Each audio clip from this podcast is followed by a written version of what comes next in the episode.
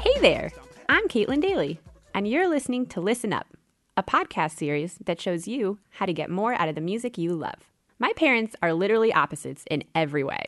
He's 6'4, she's 5'1. He's Irish, she's German, she's got a bunch of hair, he's missing half of his. And the funniest contrast is in their taste in music. My dad could talk to you about Beethoven's Ninth Symphony or Tchaikovsky's First Piano Concerto all day long. And my mom? It took her about 20 years to get out of the 80s and their hair metal. While they may not agree much on what to listen to in the car, they've enjoyed a long and happy marriage. And I think the real secret to their marriage can be found in their seemingly opposite musical choices, and that they aren't really opposites at all. Let's start by laying some ground rules. What is heavy metal exactly? One of the most important characteristics that defines heavy metal is its use of distortion. When we think of distortion in heavy metal, it's usually marked by that edgy, growling feel. For example, VH1 ranked Black Sabbath's Iron Man from 1970 as the greatest heavy metal song of all time.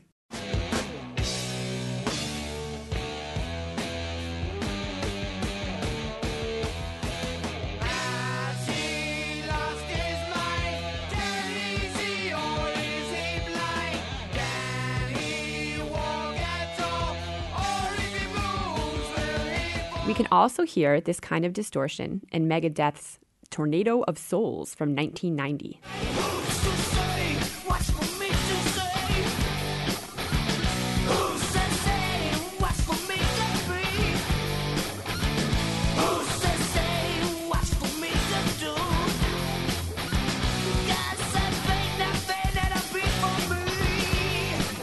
And in Judas Priest's Firepower from their latest album, put out this year.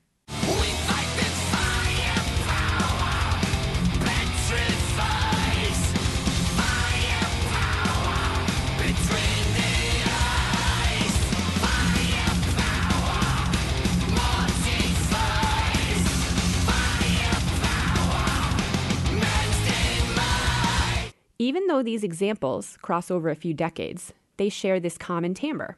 So I bet right now you're thinking, okay, but Mozart doesn't ever use a distortion pedal on his guitar. Although, how awesome would that have been? Okay, well, you'd be right. However, there are a lot of classical music examples that use distortion, just in a bit of a different sense. If you think of the word, there are many ways to distort something. Think of all those crazy types of mirrors and creepy funhouses. They're all mirrors, but some make you look tall, short, fat, skinny, weird, etc. Some composers in the 20th century tried to figure out how they could distort sounds and make musical compositions out of it. Listen to this one piece by Carl Stockhausen from around 1955. You'll hear voices that were recorded and then distorted with tape players.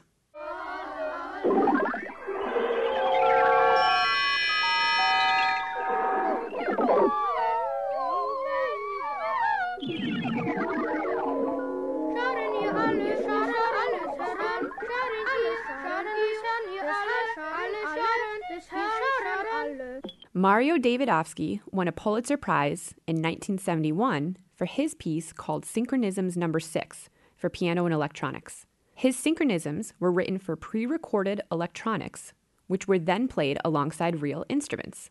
In performance, Davidovsky distorts the pre recorded sounds and then gets a dialogue going between them and the instruments. Take a listen.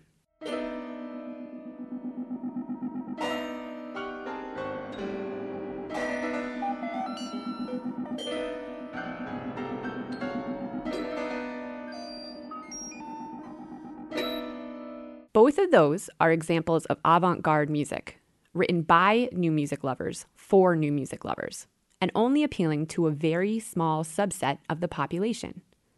But by the 80s and 90s, people were looking for new ways to reach broader audiences. An ensemble named Bang on a Can was born out of this search. In this clip, you can hear a Bang on a Can ensemble play a piece by Steve Reich called Electric Counterpoint. Listen to the distortion in their guitars.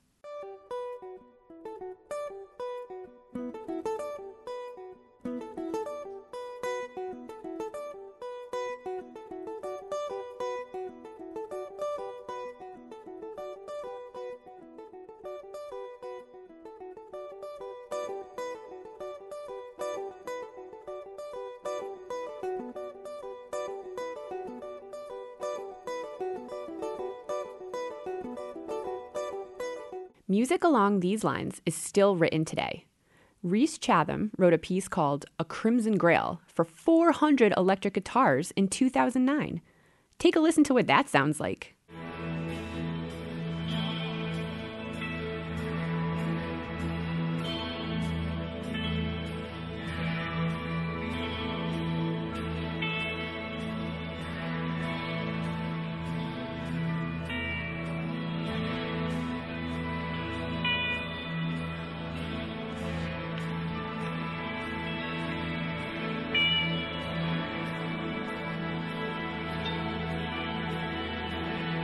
And distortion isn't just limited to guitars.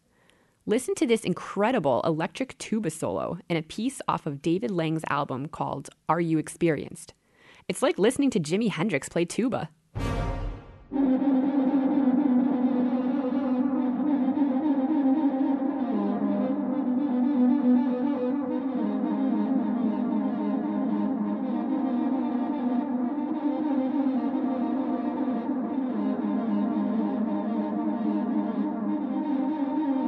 Another characteristic of metal music is its volume. Psychologist Jeffrey Arnett writes that heavy metal music is the sensory equivalent of war, and I'm guessing a large part of that is in the volume. It can really be an assault on your eardrums if you're not expecting it. In fact, this song was used frequently as a means of torture for some prisoners in Guantanamo Bay. Some detainees suffered from significant hearing loss because of this practice.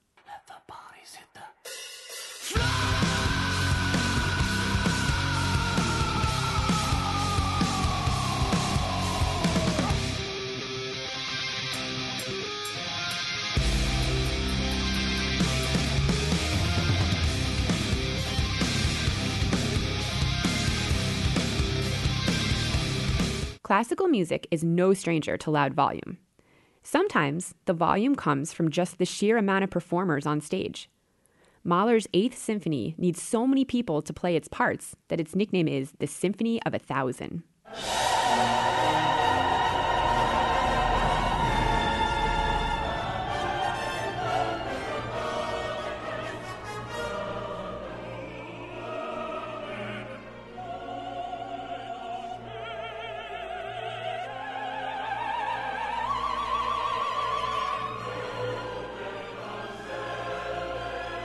Other times, one single instrument can create a crazy huge sound, like this solo piano work by Ligeti called The Devil's Staircase.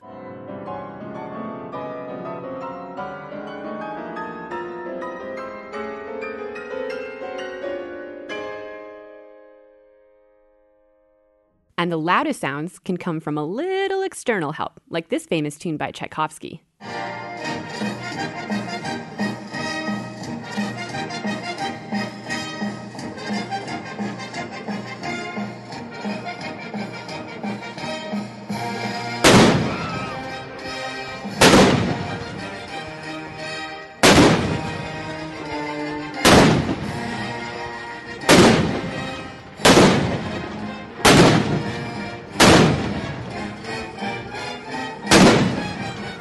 That was a live recording of his 1812 overture by the Japanese Army, complete with real howitzer cannons.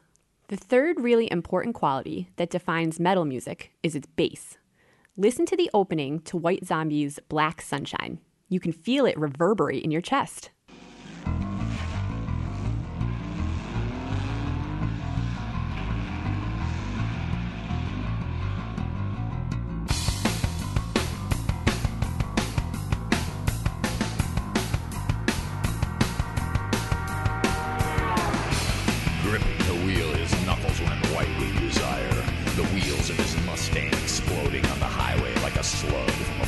Classical music is no stranger to low bass sounds. Many times, a composer will use them at particularly ominous moments. For example, Wagner uses a low pitched melody to showcase a storm at the beginning of his opera named The Valkyrie.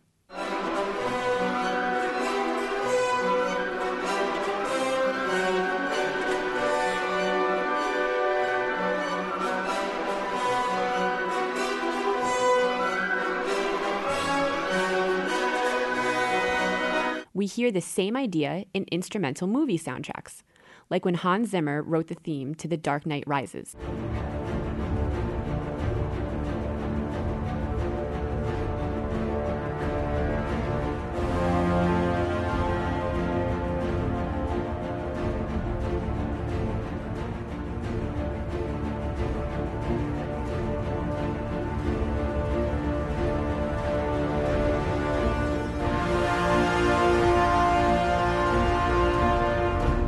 And a super fun, though kind of out of the ordinary example of low sounds comes from a type of voice called basso profundo. Listen to soloist Glenn Miller sing Pavel Chesnokov's piece, Do Not Cast Me Off in My Old Age.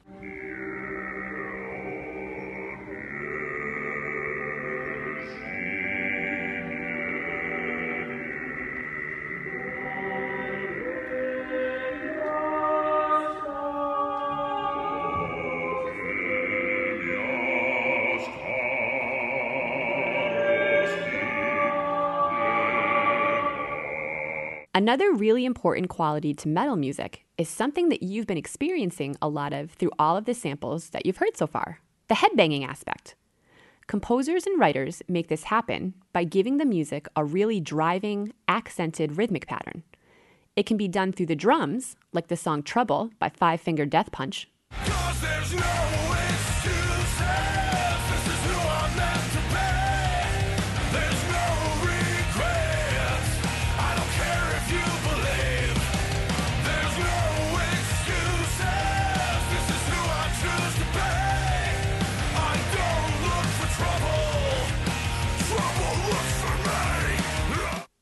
A crazy fast double bass drum pedal, like that found in Trivium's The Sin and the Sentence.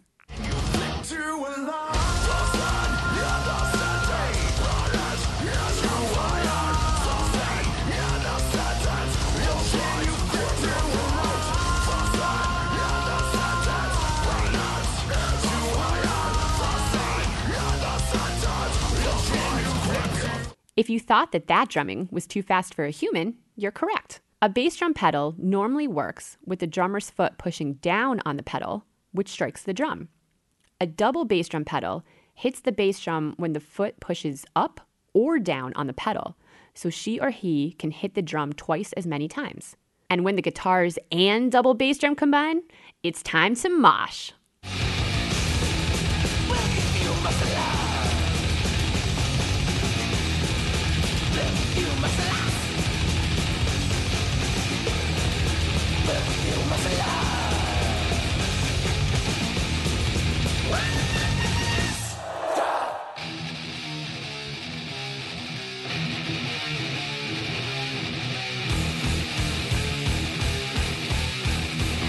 You may be questioning how much this translates into the classical world, but let me blow your mind with two headbanging pieces in their own right.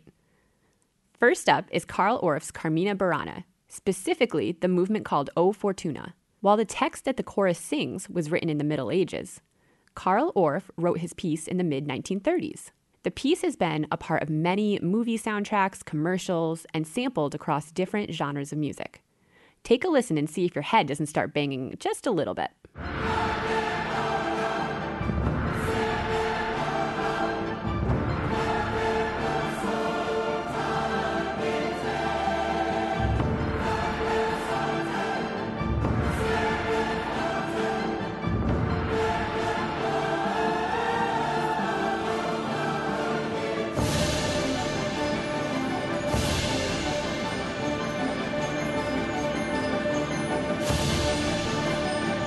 The second piece of music that will get your head moving is from Giuseppe Verdi's Requiem, specifically the Dies Irae movement. Dies Irae translates from Latin to Day of Wrath. I mean, can you get any more metal? And the lyrics talk about the last judgment, when trumpets sound and people must face God to determine if they can enter heaven or get cast out to hell forever.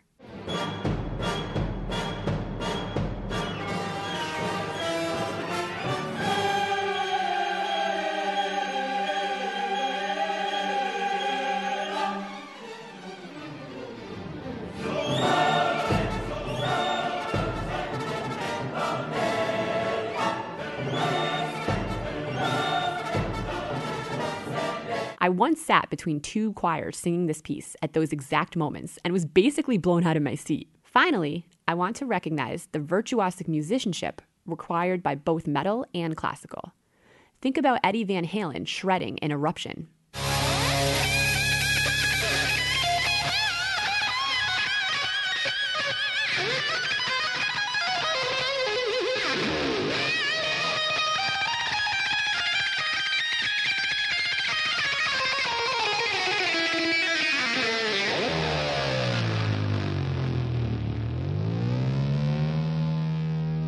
Or Jeff Hanneman from Slayer.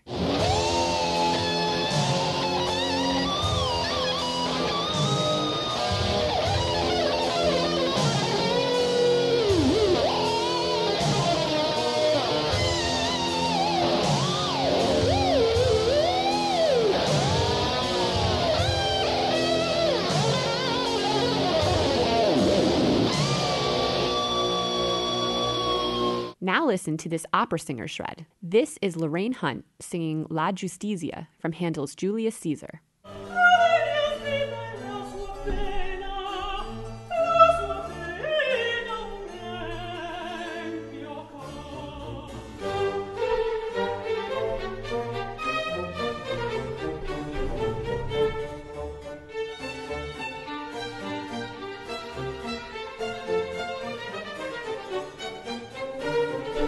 Now let's listen to a violinist perform a cadenza, or improvisatory sounding solo, from Beethoven's Violin Concerto. Although Beethoven originally intended for this to be improvised by the performer, there are now standard versions that different violinists play. This version of the cadenza is being performed by violinist Fritz Kreisler.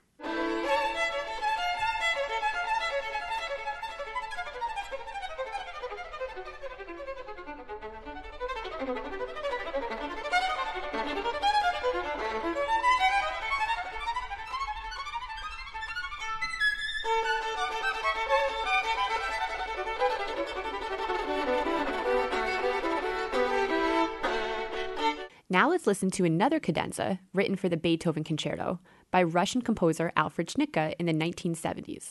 It's played by a violinist named Gidon Kremer.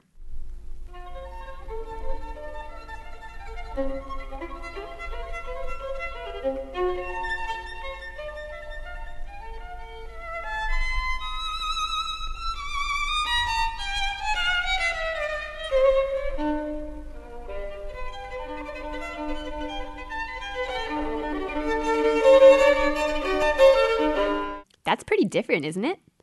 Even though heavy metal and classical music might look different on the outside, they are made of very similar stuff on the inside. So don't be afraid to bang your head the next time you listen to a violinist shredding a cadenza.